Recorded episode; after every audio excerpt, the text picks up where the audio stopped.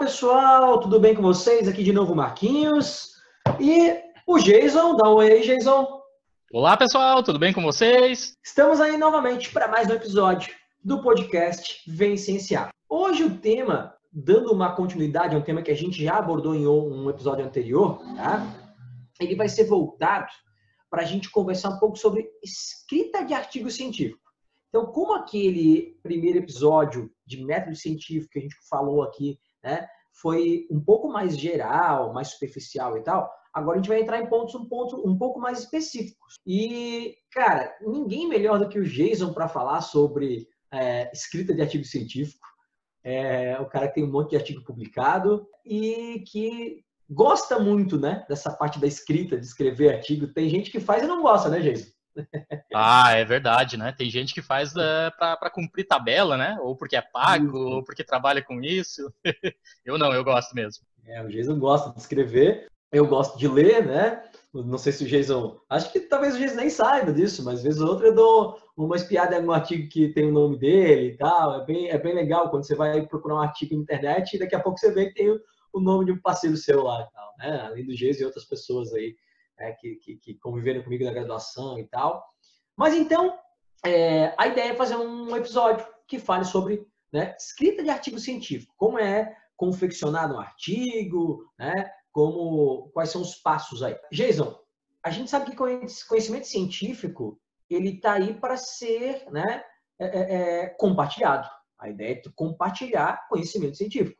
Não faz muito sentido né, tu ter conhecimento científico e é, guardar isso para ti. Né? Não, não, não, tem finalidade. Né? Eu diria que é até uma atitude é, é, antissocial, né? quando você tenta centralizar o conhecimento e não repassa ele. Né? E o conhecimento científico, para você né, conseguir colocar ele num artigo, ele tem que ter passado pelo método científico, que é o que a gente comentou em um outro episódio. Né? E a gente comentou nesse outro episódio também que não se faz ciência sozinho, né? Eu queria que tu, então, Jason, explicasse para a gente um pouquinho mais essa frase, né? não se faz ciência sozinho. Vai lá. Bom, primeiro, Marquinhos, obrigado pela gentileza. Ele falou aí que ninguém melhor do que eu para falar sobre como escrever um artigo. Tem milhões de pessoas melhores que eu para falar de como a gente escreve artigo. o que eu vou falar aqui para vocês Hoje, gente, é, é fruto assim de, de, de, conversas que a gente tem. É, eu tenho essas conversas com Marquinhos, com outras pessoas especialistas também na, na, na, temática e fruto muito da, da minha observação pessoal nas, nas dezenas de vezes que eu participei né, do processo de, de escrita do artigo científico ou de alguns outros tipos de, de documentos científicos. Né? Então, vou, vou trazer um pouco realmente aqui da, da minha experiência, além das coisas que a gente estuda aqui para para conversar com vocês, né? Mas certamente vocês vão encontrar várias outras fontes muito legais também para falar desse, desse assunto. Então, feita essa ressalva da, da gentileza do Marquinhos, eu, eu, adorei que ele começou falando ali conhecimento científico. Percebam, ele não falou só conhecimento. Gente, eu, eu tenho conhecimento sobre várias coisas, sobre o meu corpo, por exemplo. É um conhecimento baseado no, no no, no, no, eu vivo comigo mesmo, né? Todos os dias da minha vida. Então, de repente, eu sei ali, olha, eu tô com vontade de comer mais um determinado tipo de alimento, ou estou com vontade de fazer algum tipo específico de exercício, eu sei, eu me conheço, eu me testo, né, ao longo do tempo. Mas isso é um conhecimento que a gente diz muito baseado no senso comum ou no senso crítico. Já esse conhecimento que o Marquinhos está tá pedindo para a gente conversar hoje, ele é o conhecimento científico. Ele leva essa alcunha da ciência. E como é que um conhecimento sai do senso comum ou do senso crítico e passa a ter a alcunha do, do conhecimento científico?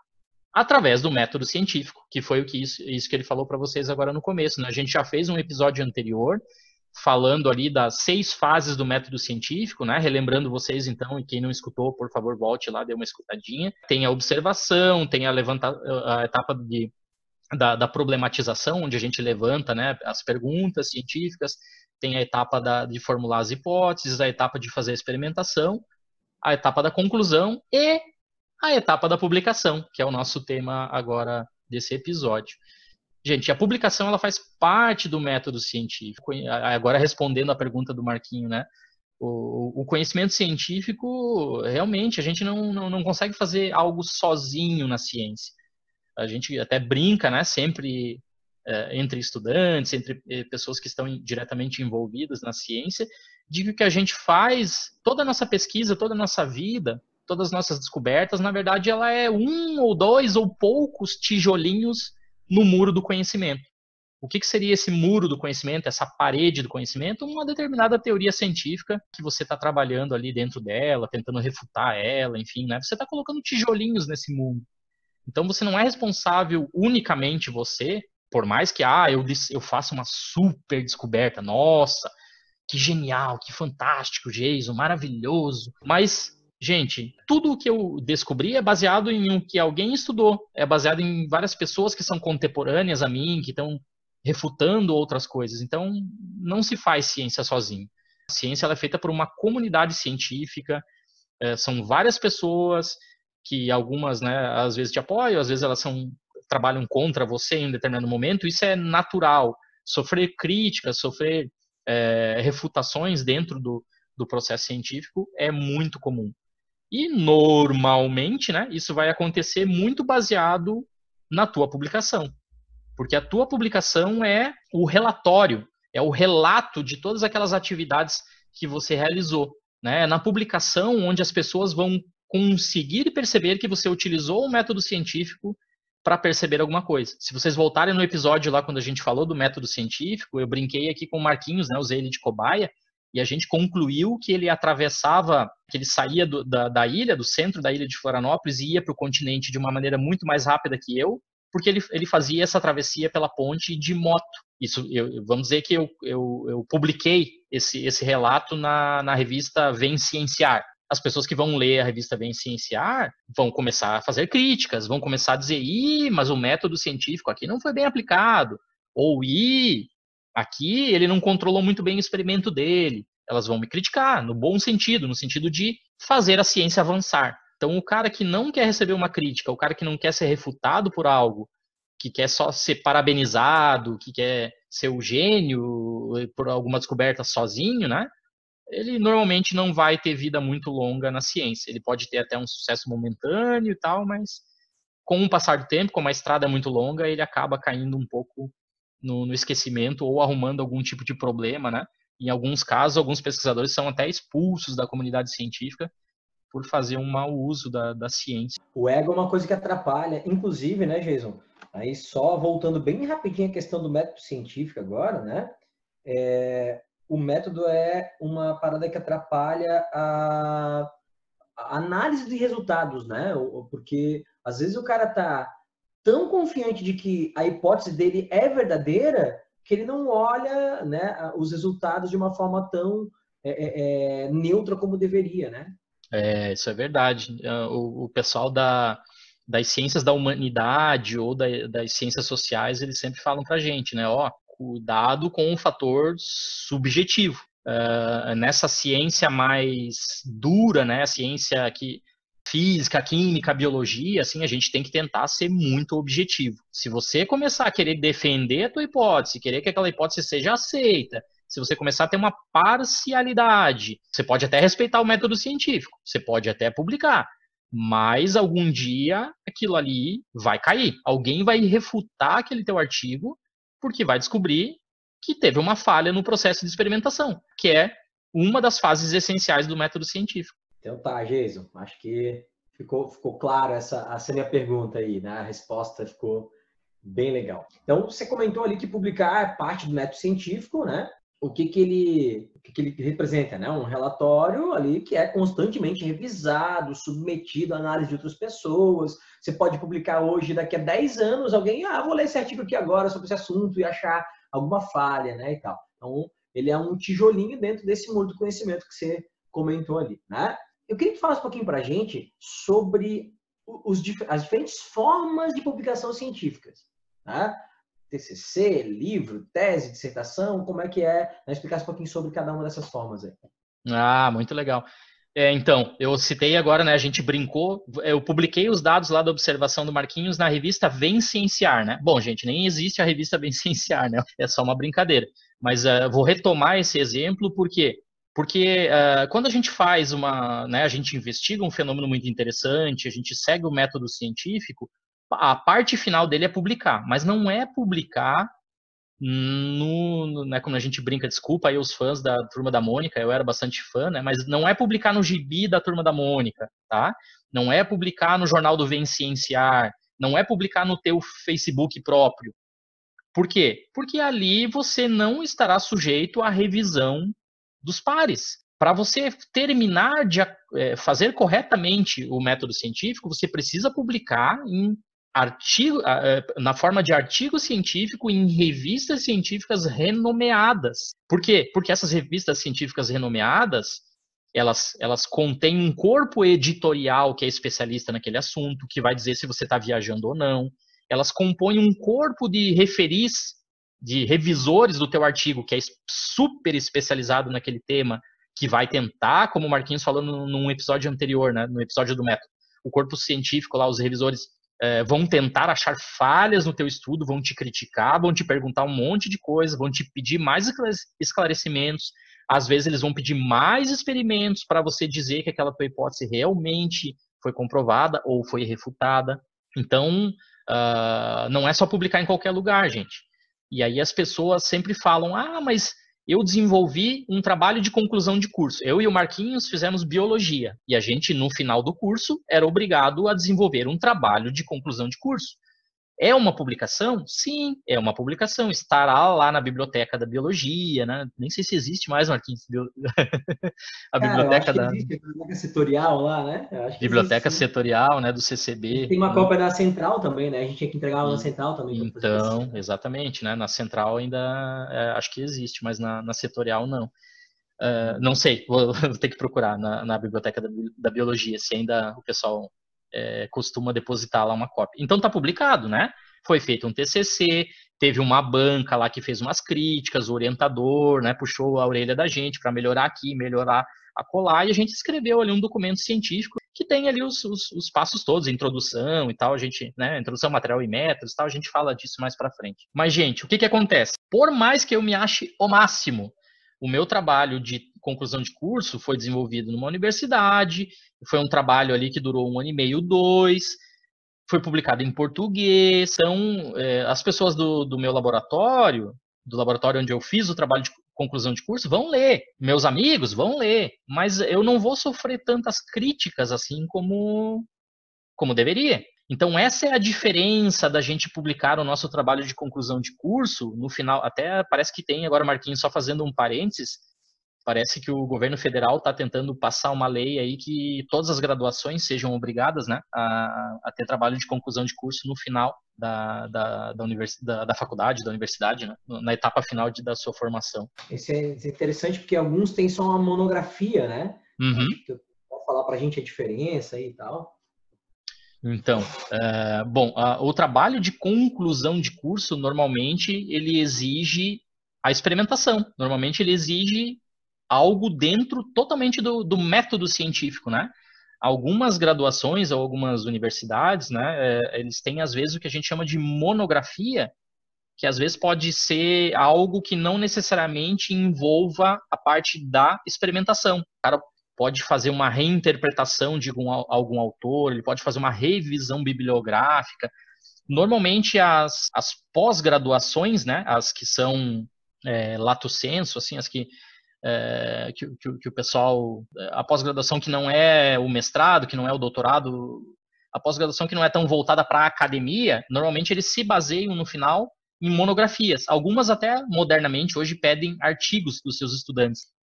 Mas a gente tem também a pós-graduação mais acadêmica, a estrito senso, né? onde o mestrando escreve no final uma dissertação, o doutorando escreve no final uma tese, que são frutos também de investigações científicas. Eles passaram, eles submeteram as suas problemáticas, os seus problemas, as suas perguntas científicas ao método científico. E eles publicaram uhum. lá a dissertação, a tese. Mas é mais ou menos o mesmo problema do trabalho de conclusão de curso lá da graduação. A dissertação e a tese ela é feita em português, ela é lida, ela fica ali na biblioteca da sua universidade, ela vai até para a internet, né, mas ela não é, é lida por outros estudantes de pós-graduação, mas ela não tem um alcance mundial, ela não, ela não passa ali por é, por super pares, né, que ficam te criticando. Então, não, pelo contrário.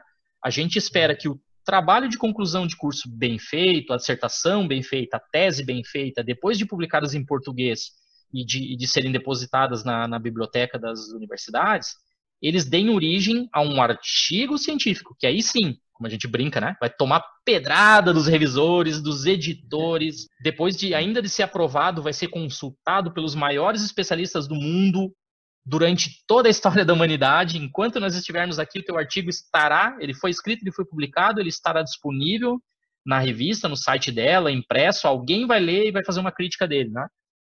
Que eu daqui a 50 anos esteja vivo para sofrer críticas dos meus artigos que eu publiquei há 20 anos atrás. Seria bem legal. É, seria bacana, é verdade. É, eu acho que essa, essa explicação aqui deixou bem clara essa diferença, né? E realmente a questão quando você faz um TCC, ou uma monografia, ou uma tese e tal, fica muito restrito, né? O alcance não é muito grande, né? Jason, uh, a gente sabe que as grandes publicações científicas, citar as duas principais do mundo, né? Acho que Nature e Science, né?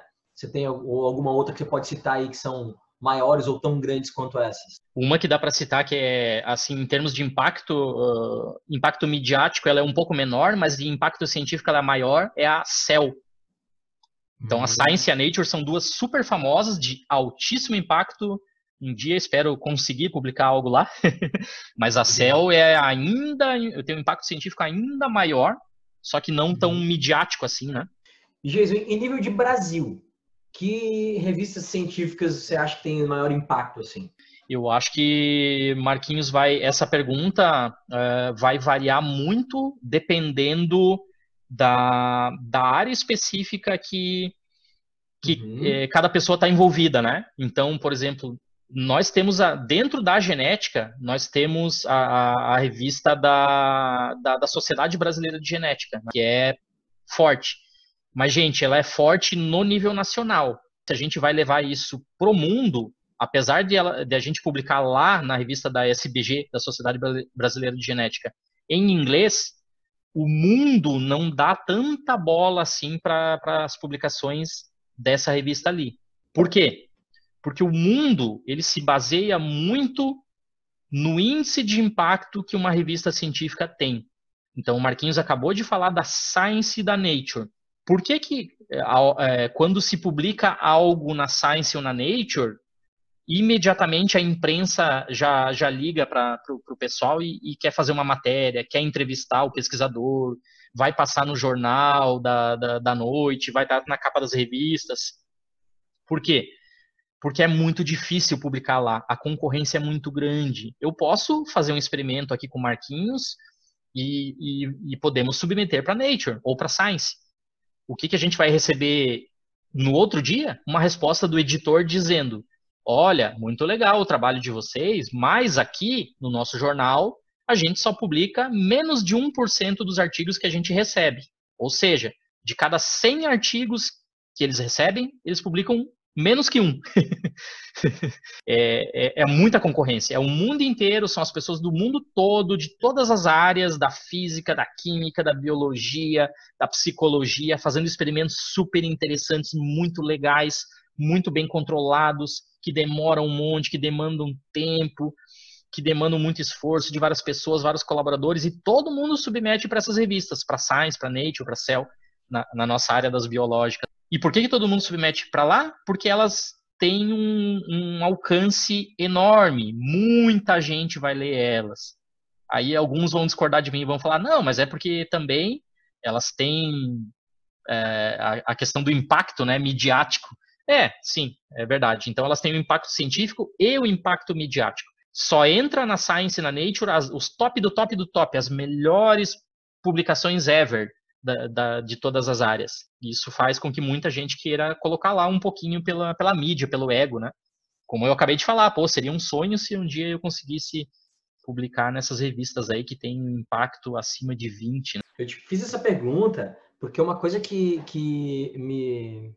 Não me incomoda o termo, assim, mas que é, é eu enfrento, né, com os alunos de ensino médio, de cursinho, são as publicações de super interessante, né? Ciência, ciência hoje menos, é que é uma revista muito legal de divulgação científica e que, mas que a galera não, não, não lê tanto, né? Mas ciência hoje, Galileu e tal, né?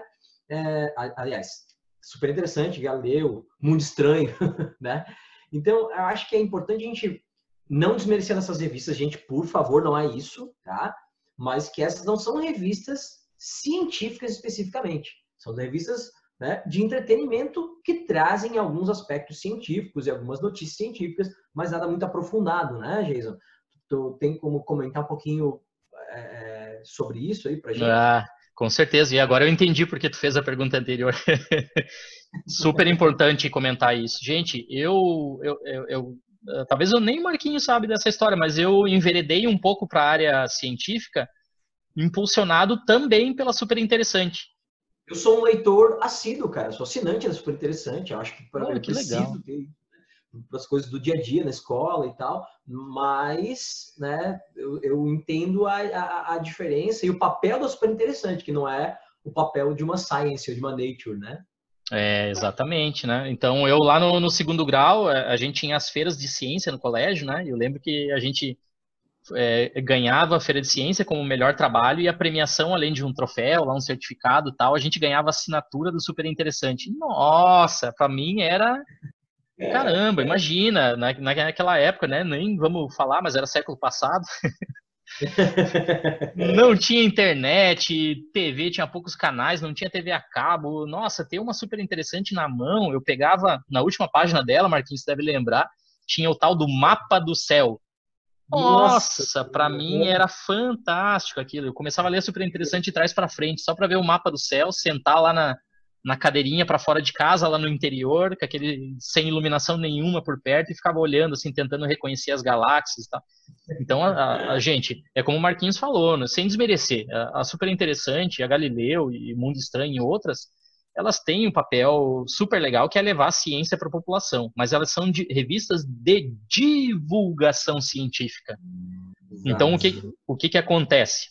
A gente publica algo na Science, na Nature, né, em, em jornais super respeitados no mundo, e aí o, o, o comitê científico da, da, da Super Interessante, da, da Galileu, enfim, é, o pessoal liga para a gente Ó, oh, professor, podia agendar uma entrevista contigo para a gente falar aqui de tal tema? Eu estou construindo uma matéria assim, assado, queria sua opinião, papapá. E aí a gente fala para eles. Vocês já devem ter é, folheado essas revistas, vocês devem ver assim que sempre eles, eles têm lá uns infográficos bonitos, né, aquela coisa toda, e eles vão contando uma historinha de uma maneira bem básica, né, uma maneira bem legal, interessante de se ler e de repente aparece assim, segundo fulano de tal da Universidade Federal de Santa Catarina. Abre aspas ali e tem um comentáriozinho ali da pessoa e aí eles seguem a matéria. Então, aquela matéria toda ela é construída baseada em muitos artigos, em muitos experimentos diferentes. Muitos pesquisadores diferentes são entrevistados para fazer essa matéria ali que, que vocês vê da, da, da, né, da, da super interessante, da Galileu, enfim. Só que ela não é o artigo científico para a gente, na pesquisa, como cientista, ela nem conta muito. É, contanto que, infelizmente, tem gente que nem dá bola, né? Eu tenho colegas que recebem as ligações e aí tem que parar as coisas que eles estão fazendo, né, para dar lá, é, para conversar com, com um repórter, com um jornalista, enfim. E eles falam: não, não, não, eu não quero, não preciso disso, tá, tá, tá, porque depois vão deturpar minhas palavras, vão mudar aquilo que eu falei, então eu prefiro focar aqui na ciência, ficar falando com os meus pares. Eu, como vocês devem imaginar, né, o Marquinhos, como vocês devem imaginar, a gente está aqui trazendo ciência para a sociedade. Então a gente adora isso. A gente, eu, eu faço lá a minha parte, eu tenho lá os meus estudantes, a gente trabalha, eu, né, eu vou em congresso científico, publico até hoje, especificamente lá sobre os temas que, que eu estudo, né, genética do comportamento, neurogenética, mas uh, a gente gosta e a gente, eu e o Marquinhos, sentimos muita necessidade de ser divulgadores científicos. Então, nós somos aqui para vocês o que é a super interessante, o que é o, a Galileu. Nós pegamos lá um monte de informação científica pesada, difícil de, de compreender, aquela linguagem técnica, e a gente vem aqui e tenta falar de uma maneira simples para vocês todos. E, gente, se não tiver simples, se tiver difícil de entender, deixem umas críticas para a gente lá no Instagram. Ó, oh, fiquei com dúvida aqui, fiquei com dúvida colar, pode falar mais simples ali, pode usar o exemplo assim, assado. A gente precisa desse feedback aí de vocês. Aí a gente melhora a nossa fala aqui também para o futuro. e sabe que, Jason, hoje, né, antes da gente gravar aqui, eu fiquei muito feliz que conversando com um amigo de longa data, nosso, nosso colega aqui, biólogo também, Marcelo Valério, é, ele me, né, me contou que está lecionando uma disciplina na UFPR, no campus do interior, é em Maringá, acho que é o campus que o Marcelo trabalha, né, Jason? Uhum. Que é, é uma disciplina de é, divulgação científica. Então, eu fiquei muito feliz vendo que os cursos de graduação estão com essa preocupação de ensinar a divulgação científica, porque é o que a gente começou esse episódio falando, né? Se você tiver o conhecimento científico, mas não expandir ele, não compartilhar ele, não tem por que ter, né, cara? A ideia é exatamente né, você abrangir os horizontes aí. Eu acho que a gente está numa, né, como a gente começou também falando no começo do episódio aqui, a gente está num, num, momento de ataque à ciência, a gente está tá entrando nos últimos anos no obscurantismo, assim, mas acho que depois dessa história da pandemia, tudo eu, tenho, eu sou muito otimista nesse ponto. Eu acho que as pessoas estão vendo o, o quanto a ciência é importante, a maioria delas, né, uma parcela muito pequena ainda ainda está né, negando, né, tudo que está acontecendo. E eu acho que num futuro próximo a gente vai ter um, um, um novo iluminismo, assim, né? uma nova né, é, é, é, valorização do conhecimento científico. Ah, eu acho que também, Marquinhos, porque, vamos lá, se a gente consegue tirar alguma coisa boa dessa pandemia que a gente está vivendo, né, é que as pessoas param para refletir um pouco e, infelizmente, elas acabam, às vezes, sentindo na própria pele o problema que é você não seguir o conhecimento científico. O problema que é você escutar um presidente dos Estados Unidos pedindo para você tomar desinfetante, porque assim você estará protegido de uma doença viral. O problema que é você escutar um presidente de um país muito, muito, muito longínquo que diz que é a Covid é só uma gripezinha. Isso impacta diretamente na tua vida. Esse, esse é o propósito, eu acho, do nosso Vem Cienciar, né, Marquinhos? Dar conhecimento, uhum. empoderar as pessoas dar o conhecimento científico para que elas possam tomar a decisão na vida delas de uma melhor maneira possível. Elas vão perceber que se você tiver com a ciência do teu lado, você acerta mais. Você não vai acertar uhum. sempre, mas você vai acertar mais nas suas decisões. Você vai sobreviver, você vai proteger os teus entes queridos, eles, vão, eles não vão falecer, eles não vão te deixar, eles vão viver com maior saúde. Então eu também sou, Marquinhos, como tô contigo nesse barco aí do, do novo iluminismo. Acredito muito que se tem alguma coisa boa desse momento terrível, trágico que a gente está vivendo agora é que as pessoas vão valorizar sim mais o conhecimento científico depois que a gente voltar para uma certa normalidade. Né? Espero que isso que isso aconteça mesmo, né? E a gente, como você falou, né? Porque é, é empoderar as pessoas, né? Conhecimento é empoderamento e não precisa que eu faça né, a, a, pesquisa. Se alguém fez a pesquisa e me passa esse conhecimento, eu sabendo já é uma forma de empoderamento, né? E, e, e, a gente comentou, Jason, eu lembro disso do primeiro episódio, que às vezes o conhecimento científico, conhecimento como um todo, mas conhecimento científico também, ele é usado como uma forma de dominação, né, das classes superiores sobre, né, é, é, digo economicamente, né, sobre as inferiores. Historicamente isso aconteceu, né? E acho que hoje, com todas as ferramentas que a gente tem, a gente pode diminuir essa desigualdade no conhecimento, né? Ah, com certeza, né? a, a ciência tem tanto poder que realmente, é, lá, né, se a gente voltar algum tempo atrás na história da humanidade, realmente, é, como ela é poder, algumas camadas, é, vamos dizer assim, superiores da população es esconderam, né? O conhecimento científico só se passava entre eles, porque se passar isso para toda a população, ia dar condições de igualdade para todo mundo, e aí ia diminuir a, a, a vantagem deles. Então, acho, acho muito legal que a gente faça isso realmente cada vez mais no futuro, né? É, disciplinas como aqui o nosso abraço Marcelão para ti, disciplinas como o nosso amigo Marcelo, né? Tá, tá dando lá na, na UFPR, disciplinas que colegas nossos estão dando aqui na Universidade Federal de Santa Catarina, Ricardo Garcês, abração para ti. Nosso Vem Cienciar, tantos outros podcasts de ciência, né? Um dia a gente pode trazer outros podcasters aqui também para que, que, tem uma linguagem bem legal, né? Que, que tem é, levado conhecimento científico para a sociedade. Gente, se empoderem, aproveitem. Né? Hoje não é mais necessário você ser é, e se matar e se endividar de repente para estar tá dentro de uma universidade para escutar um especialista. Não, você pode, se você tem lá um ritmo de trabalho muito elevado, se você não tem condições financeiras, vai no YouTube, vem aqui no escutar podcast, se informa, aproveita, constrói o teu conhecimento, se empodera. Ninguém vai tirar isso de você e vai ser muito mais difícil que as pessoas te passem para trás se você tenha conhecimento científico. Você pode não estar gerando conhecimento científico, você pode não estar nesse momento né, dentro de uma universidade fazendo uso do método científico para produzir o conhecimento, mas absorva, aproveite. Jesus, vamos voltar para o nosso, nosso tema aqui, que a gente deu uma fugidinha, mas acho que valeu muito a pena esse papo. Só para a gente né, seguir aqui a nossa, a nossa ideia central do, do, do episódio, a gente falou dos diferentes tipos de é, publicações científicas, né? É, como é que a gente escolhe? Qual é o caminho para escolher entre uma e outra? É, então, vai ter um pouco do ego, né? Infelizmente, Marquinhos, tem gente que, ah, eu, né?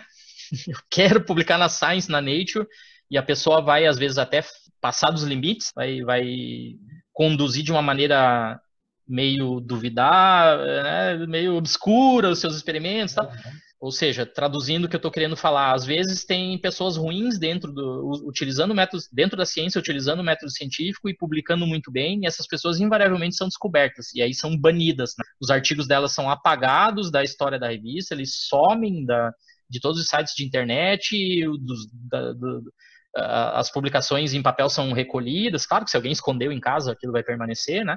mas fica um aviso bem grande lá que o paper foi retirado, porque foi descoberto que ele tinha mentiras ou que ele tinha dados inventados, alguma coisa assim. E essa pessoa, ela perde emprego e nunca mais é bem vista dentro da, da ciência. Né? Então, a ciência é uma comunidade que se baseia muito na confiança. Então, vai ter muita gente que vai escolher pelo impacto, mas a gente tem outras alternativas. Por exemplo, você escolher aquela revista que não tem um super impacto, mas que você sabe que ela vai ser lida pelos teus pares pela tua comunidade científica. Eu vou puxar aqui um pouquinho sardinha para uh, a minha brasa aqui. Uh, gente, eu, eu, estudo genética do comportamento. Então, claro, né? Acabei de confessar para vocês, pô, seria muito legal um dia eu publicar na Nature, na Science, na Cell. Porém, eu, eu tenho né, o, o, senso crítico. Eu sei que a minha pesquisa não está no nível de ser publicada lá nessas revistas. Se eu mandar para lá, o, revisor, o editor vai, vai me dar uma desculpa qualquer, e se o editor achar muito legal o que eu faço, ele vai passar para revisores que vão me destruir e vão dizer que eu não posso publicar lá, que eu preciso de coisas melhores ainda para publicar lá. Então é muito difícil. Eu tenho senso crítico, eu não mando para lá, né? Não mando meus meus meu, meus resultados para a Science para Nature. E aí eu poderia pensar assim, olha, então eu vou diminuir um pouco o impacto, eu vou publicar em revistas que tenham um impacto um pouquinho menor que a Science que a Nature. Ou, alternativamente, eu posso escolher revistas onde meus pares estão. E onde que estão os meus pares? No meu caso específico, numa revista chamada Behavior Genetics, tá? Genética do comportamento é o nome da revista. Ela tem um impacto, gente, ali que gira em torno de 3 pontos. É muito menor do que o impacto ali da, da, da, da Nature, que é em torno de 25 pontos. Então, ou seja, é uma revista que tem um impacto científico muito menor, mas os meus pares estão lá é muito importante para eles ver o meu, meu estudo. Eu, eu vou receber feedbacks muito legais se eles lerem. E às vezes está lá na Nature, na Super Nature publicado, e eles acabam nem vendo, porque se perde lá no meio de um monte de, de artigos, artigos interessantes que estavam na Nature. Certeza que vocês estão me escutando agora. Ah, ele está falando de impacto. Como assim? Como tem pontos para as revistas? É, então, as revistas são medidas basicamente pelo seu impacto, que significa quantas vezes cada um dos artigos daquela revista é citado por ano. Então, na média, se todos os artigos científicos da Nature eles são citados por 25 pessoas, por 25 artigos por ano, o impacto da Nature é 25. Uma revista que tem um impacto 1 significa que, na média, todos os artigos que ela publica são citados uma vez por ano. Então, se mede assim, a métrica para dizer se uma revista é mais impactante, se impactante cientificamente do que a outra é, é, é, o índice de impacto, é o fator de impacto dessa revista. Tá? Eu não sei de cabeça agora exatamente, mas a Nature gira aí em torno de 24, 25. E essa Behavior Genetics, né, que é uma revista específica da minha área de conhecimento, ela gira em torno de 3, o que é um excelente impacto. As revistas brasileiras, Marquinhos, da, da nossa área, elas têm um impacto de no máximo 1. Então elas são eh, no nível mundial, né, as revistas brasileiras da minha área, elas não têm um impacto tão grande assim. Mas às vezes eu posso por algum motivo querer colocar aquele estudo científico ali. Eu posso achar que ele não é tão forte assim para competir com todo mundo, eu posso achar que ele não é tão forte para ser submetido para Behavior Genetics, que tem impacto 3, então eu vou baixar a minha métrica. Eu vou escolher uma revista que tem um impacto menor, porque normalmente a revista com impacto menor recebe menos artigos para publicar, ou seja, ali eu vou ter uma menor concorrência para publicar o meu artigo. Né? E uma vez que ele está publicado, não quer dizer muito assim, ó, ele está publicado na Nature, ah, uh, vou festejar, vou, sonho da minha vida, não sei o que, aquela coisa toda, mas ele é um artigo igual ao artigo que está publicado lá na, na revista brasileira da Sociedade Brasileira de Genética, que tem um impacto ali em torno de um. Os dois contam um artigo só. Um é muito mais impactante, tá, tá, tá, tá, é sim, claro. Levou bem mais tempo para fazer, sim, sim, sim. Mas é, na, na, métrica aí, né, quantitativamente, é um, é um artigo. boa, Jason, boa. é, acho que é deixou bem claro como é feita essa escolha, que nem sempre é a correta, né? Depende é. do ego. Infelizmente, é ou felizmente, a ciência é feita por pessoas, né? Então, as pessoas são diferentes, têm prioridades diferentes, mas assim, como você sempre fala, né? Vai sendo submetido aos pares e tal, e uma, uma, é, uma publicação científica que não, não é, é forte o suficiente, ou que não é, né, é, é, confiável o suficiente, não vai durar muito tempo também, né? Vai ser rechaçada logo, né? É, e acho que vou adicionar, Marquinhos, mais um fato. Hoje em dia, a gente está vivendo uma era da, da Open Access, né? são as revistas que ficam, é, elas têm todos os artigos disponíveis na internet para a pessoa baixar o PDF. Então, uhum. tem gente que prefere publicar só nessas revistas Open Access, porque aí uhum. a pesquisa dele vai ser é, mais facilmente lida, né? Tem gente que uhum. fala, não, não, não me importo, vou publicar em revista que, que, que deixa fechado mesmo, que tem que pagar para para acessar o artigo. Então tem, tem essas coisas que são levadas em conta. Assim. Normalmente as pessoas primeiro olham, olham o escopo da revista, olham, Sim. né? Ah, eu não vou publicar um estudo de genética numa revista de matemática. Tem que olhar o escopo dela. Depois as pessoas Como olham. O tema dela, né? Isso, é. o tema, né? O tema que, que ela publica. Aí depois você olha o impacto, né? Se todo mundo quer colocar sua, seu artigo no maior impacto possível. Depois do impacto aí começa a variar. Então, ah, vou ver se ela é open access, depende de que língua que ela é, tananã. Então, e não tem uma receita, né? Isso que eu falei para vocês, escopo, impacto e depois outras coisas. Talvez algum pesquisador que esteja me ouvindo aqui agora, nos ouvindo, ele fala: não, não, não. Meu critério primordial é a língua. Eu só quero publicar em português porque eu trabalho com uma alga que só tem aqui na costa de Florianópolis. Não tenho por que publicar em inglês. Sim, é o primeiro critério dele. Então isso varia muito, né? Existem critérios, dependendo da área que a gente trabalha, diferentes. Jesus, e para a gente finalizar aí, como é que a gente escreve? Como é que se escreve artigo científico? Vai lá. Olha, agora é, que rufem os tambores, né? Acho que tem gente. tem gente esperando só esse finalzinho aqui para pegar a dica principal, né? Gente, é, assim, é, não tem uma receita específica, milagrosa. Escrever é uma arte, né? Já diria o poeta. A gente tem que sentar, tem que pensar aquela palavra, o que significa, conectar uma frase com a outra. Quero desencadear uma ideia no leitor, então eu preciso de um parágrafo antes explicando isso aqui. É uma arte. Se a gente olhar assim, ah, vou fazer um curso de escrita de artigo, o que, que o curso vai, vai, vai mostrar para vocês? Ele vai dizer, olha, artigo tem diferentes tipos. A gente tem o artigo regular, normal, a gente tem uh, a, a, revisão, a gente tem a short communication, né, que é o artigo curtinho, a gente tem a, a letter, que é a carta para o editor, para pro, pro, os pesquisadores que publicaram aquilo, né? Então tem diferentes tipos de artigos. Vamos focar aqui nesse primeiro momento, então, para responder a pergunta do Marquinhos, no artigo regular. O que é o artigo regular, o artigo normal? Normalmente é aquele artigo que vai ter lá um título, um resumo, uma introdução, um material e métodos, resultado, discussão, conclusão e referências bibliográficas, nessa ordem. Esse é o artigo regular, normal, bonitão, que todo mundo bate cabeça. Título, resumo, introdução, material e métodos, resultado, discussão, conclusão e referências bibliográficas. Gente, cada um desses pedacinhos, dessas coisinhas, dessas sessões que eu falei aqui para vocês, tem uma manha, tem uma maneira de melhorar, tem uma maneira de fazer melhor, né? Título. Vou dar qualquer título?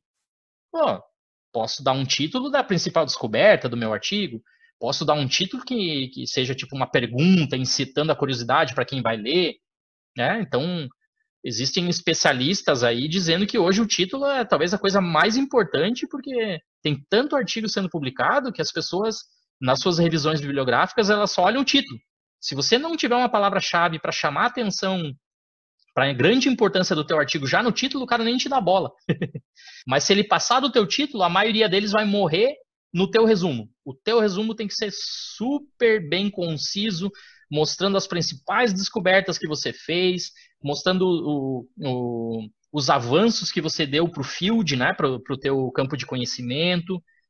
Porque senão, se o cara ele gostou do teu título, chegou no teu resumo, tá ruim o teu resumo, ele já desiste e nem vai abrir o teu artigo. A gente vive numa era de tanta informação sendo publicada a todo momento que é assim que está funcionando. Mas aí ele gostou. Ele vai, ele gostou do título de vocês, ele gostou do resumo, ele clicou lá, fez o download do, do artigo, porque hoje é assim, né? É download. Na minha época, a gente escrevia para o autor para ele mandar a cópia em papel para a gente, né? hoje é só download para aqui para colar. Bom, Desde ele... entregando a idade já em alguns momentos aí nos episódios ultimamente. Vulgo Comute, nossa. É... Enfim, é, na introdução, o que, que precisa ter numa boa introdução?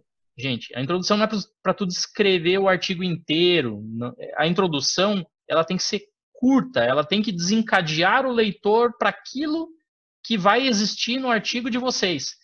Não é para fazer uma extensa revisão bibliográfica dentro da introdução. Isso é um, vamos dizer assim, um erro bastante comum quando a gente está iniciando na, na ciência, né? trabalho de conclusão de curso. O cara faz a revisão bibliográfica monstro, ele lê, lê, lê, lê, lê, lê, escreve, escreve, escreve. Ele quer contar a história de cada um dos artigos que ele leu, aquela introdução fica com 30 páginas. Não, não é para ser assim. Tá? A introdução é de artigos científicos, se a gente botar no Word, vai dar uma página. uma página e meia, duas estourando. Tem que ser muito sucinto. A introdução ali, basicamente, eu tenho esse problema aqui, sabe-se resumidamente isso aqui, eu vou fazer isso. Esse é o meu objetivo. Vai estar dentro ali da, da, de uma introdução bem escrita. Às vezes tem até hipótese, né? Às vezes o pessoal coloca a hipótese separada, às vezes faz ali no finalzinho da introdução do artigo a hipótese principal do estudo. Depois tem o material e métodos. Tem revistas que adoram material e métodos ultra detalhados. Escrevi com a caneta da marca tal e cor tal no dia tal, escrevi tantas palavras por dia, não sei o quê. Tem revista que fala, ó, eu só quero os métodos básicos, cite outros artigos da literatura que já usaram os métodos que você utilizou, faça materiais suplementares, porque o artigo custa para a editora publicar. Cada palavrinha tem um valor, um custo associado em dólar. Então ele não quer te dar muito espaço para você ficar falando muito no material e métodos. Resultados. Resultados, mesma coisa, é o coração do artigo, né? Tem que ter figura bonitinha, gráfico bem é, legível, tem que o, o, cara que não é da área tem que abrir o teu artigo e só olhando o resultado ele tem que saber o que você fez, tem que ser agradável de alguma maneira, né, assim, graficamente e tem que estar tá descrito todos os resultados ali, toda a tua estatística muito bem descrita, né, em termos de, de texto também. Discussão, aí é, o bicho pega, né? Porque a discussão o pessoal todo se atrapalha. Então vamos lá, uma dica para discussão, gente. Primeiro parágrafo da discussão, retoma o que você teve no estudo. Nesse estudo, nós avaliamos isso, isso, isso e encontramos isso, isso, isso, isso e aquilo. Eu tinha a hipótese 1, 2 e 3 e agora eu vou discutir para vocês se eu confirmo ou se eu refuto a hipótese 1, 2 e 3. E aí segue discutindo baseado no que você encontrou e baseado nos teus pares, baseado nos artigos que você tem já publicados na literatura. Ah, mas o meu estudo é inovador, eu não posso citar alguém. Bom, sempre é possível citar alguém. Porém, claro, aí se o teu estudo é muito inovador, você vai ter menos bibliografia para citar na tua discussão. Porém, os revisores, provavelmente, do teu artigo, vão reclamar. Vão falar, ô, oh, você está falando muito coisa da tua cabeça aqui. Aqui é para você discutir. Então, confronte isso aqui com fulano, confronte isso aqui com ciclano, cite aqui que tem evidências que podem ser negativas do que você está do que você está descrevendo aqui na tua discussão, né? Conclusão não tem muito erro, porém as pessoas têm a tendência a concluir coisas diferentes do que elas perguntaram, diferente do que elas hipotetizaram lá na introdução, né? Faz uma conclusão assim, assim generalista, eu vou salvar o mundo, eu vou curar, é, meus experimentos são importantes para curar a, o câncer, mais estudos são necessários, né? É muito comum essas frases de encher linguiça na conclusão, e é encher linguiça. O editor e o revisor percebe isso, principalmente o editor, porque tem custo para publicar aquilo ali. Então, ele vai dizer para ti: eu quero a conclusão do teu estudo. Teu objetivo era esse? Você conclui o quê? Em referências bibliográficas, hoje em dia, a gente tem os softwares aí para ajudar, né? EndNote é um deles, aí o Mendeley é outro que o pessoal utiliza bastante. Na minha época era um sofrimento absurdo fazer referência bibliográfica, hoje a coisa está bem mais simples. Então, gente, isso tudo, essas etapas que a gente falou, elas dizem respeito ao artigo regular, ao artigo normal. Outro dia a gente pode bater um papo especificamente sobre cada um dos tópicos do, do artigo regular e também falar de outros tipos de artigos, né? Artigos de revisão, revisão sistemática, revisão metodológica, short communication, né, que é uma comunicação curta, artigos condensados, cartas para o editor, tem vários outros tipos que se publicam e que daí às vezes não respeitam exatamente isso que eu falei com vocês até agora, né? Introdução, o material e métodos, resultados e assim por diante. Opa, então, Jason, acho que foi claro o passo a passo aqui. Eu tinha, desculpa, a gente tinha mutado meu microfone aqui porque estava passando o caminhão do lixo aqui do lado de casa. Home office, né, Jason? Home office. Então, eu tinha mutado. Mas acho que o Jason deixou bem claro quais são os passos, né, da construção de um artigo científico. Eu estava aqui, né, ouvindo e sentindo saudades da época que eu escrevia artigos científicos, agora faz tempo já, anos que eu não escrevo. Jason, eu acho que a gente pode, em outro momento, fazer outro episódio sobre o assunto, discutindo ali, né, uh, o que você comentou, né, os artigos de revisão, os short communication e tal, mas acho que para essa proposta do nosso episódio de hoje, a gente conseguiu vencer ela bem. Tens mais alguma coisa para acrescentar nesse momento? Ah, Marquinhos, acho que somente uma mensagem final para todas as pessoas que nos ouvem. Eu comentei aqui nesse episódio a respeito da concorrência enorme que é hoje em dia para você publicar um artigo científico. Né? Nós falamos aqui da Science, da Nature, da Cell, são revistas científicas muito importantes e existem várias outras. Eu citei aqui a revista de genética do comportamento, mas com o desenvolvimento da humanidade, muitos mais pesquisadores precisam publicar as suas observações, a sua ciência.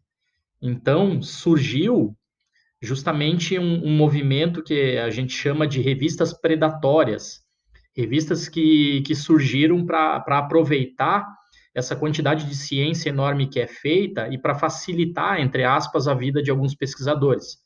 Ou seja, elas cobram para o pesquisador colocar o artigo ali, para ele publicar naquela revista. E às vezes depois elas ainda cobram do leitor para ele acessar aqueles artigos científicos específicos. Por isso elas são chamadas de predatórias. Tá? Elas não têm um impacto científico que uma, uma Science, uma Nature, uma, uma The Cell, uma The Lancet tem. Sim, elas têm um impacto baixíssimo, muito ruim mesmo mas infelizmente alguns pesquisadores preferem, por uma questão de facilidade, mandar para essas revistas, pagar para ser publicado, não ter um rigor científico adequado, porque talvez eles não acreditam no seu próprio trabalho ou porque eles querem realmente a facilidade para publicar.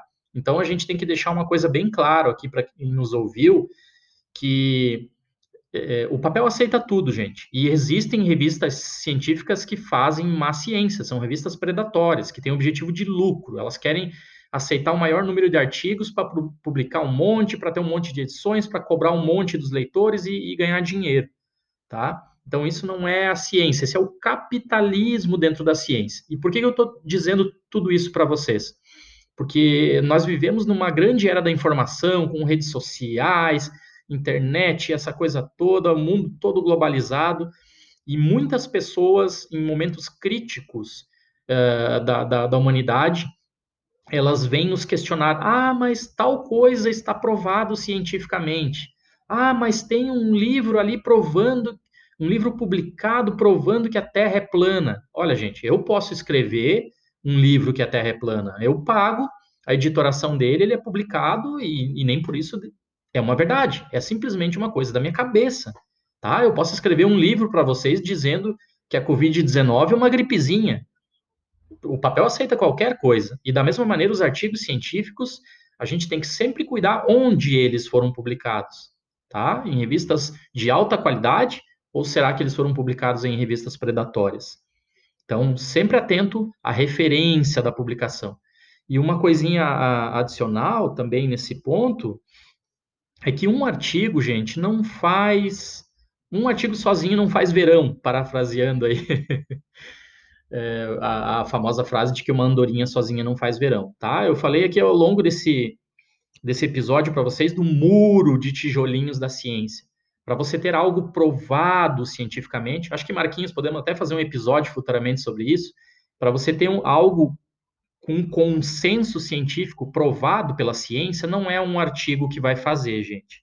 Tá? Eu posso fazer uma maravilhosa descoberta, publicar numa revista muito boa, mas eu sozinho não vou mudar o mundo. Outras pessoas vão olhar o meu artigo, por exemplo, se eu fiz algo muito importante, publiquei no The Lancet, outras pessoas do mundo todo vão ler o meu artigo, vão me questionar, vão refazer o meu estudo, vão, vão apoiar ou refutar as minhas ideias, e se eu for muito apoiado, talvez, talvez surja uma teoria sobre aquilo que eu estou estudando. Talvez, tá, gente? Então, uma teoria não é nunca um único artigo. Vamos parar de dizer, nós somos profissionais, crescidos, adultos, vamos parar de colocar as nossas convicções na ciência mundial. Vamos parar de dizer que a homeopatia está provada porque tem um artigo lá publicado não sei aonde, numa revista qualquer, ou dois ou cinco artigos. Tá? Para a homeopatia ser provada cientificamente, ela precisa de, um, de, de artigos robustos, de uma, um monte de evidência científica e, de preferência, em, em revistas de altíssima qualidade. Para a gente demonstrar que a Terra é plana, precisaria, da mesma maneira, de uma centena de artigos com enormes evidências. Não é o livro do João da esquina, publicado por ele mesmo, pago por ele, que vendeu um monte de cópia por ser sensacionalista que vai provar isso, tá? Então, muito cuidado, gente, muito cuidado. Uma coisa é um artigo científico, ele é o resultado de uma determinada pesquisa científica, outra coisa completamente diferente é ser provado cientificamente. Para ser provado, para ser comprado, para ser é, corroborado cientificamente ou comprovado cientificamente, a gente precisa de muitos artigos, tá? certo? Muito obrigado para vocês todos aí, um grande abraço e até a próxima.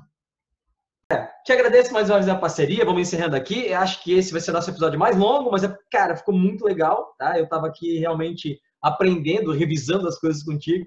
Foi bom te ouvir dar essa aula aí. Valeu, Geisão, brigadão, um abraço. Sigam a gente lá no Instagram, no Twitter, arroba e até a próxima, pessoal.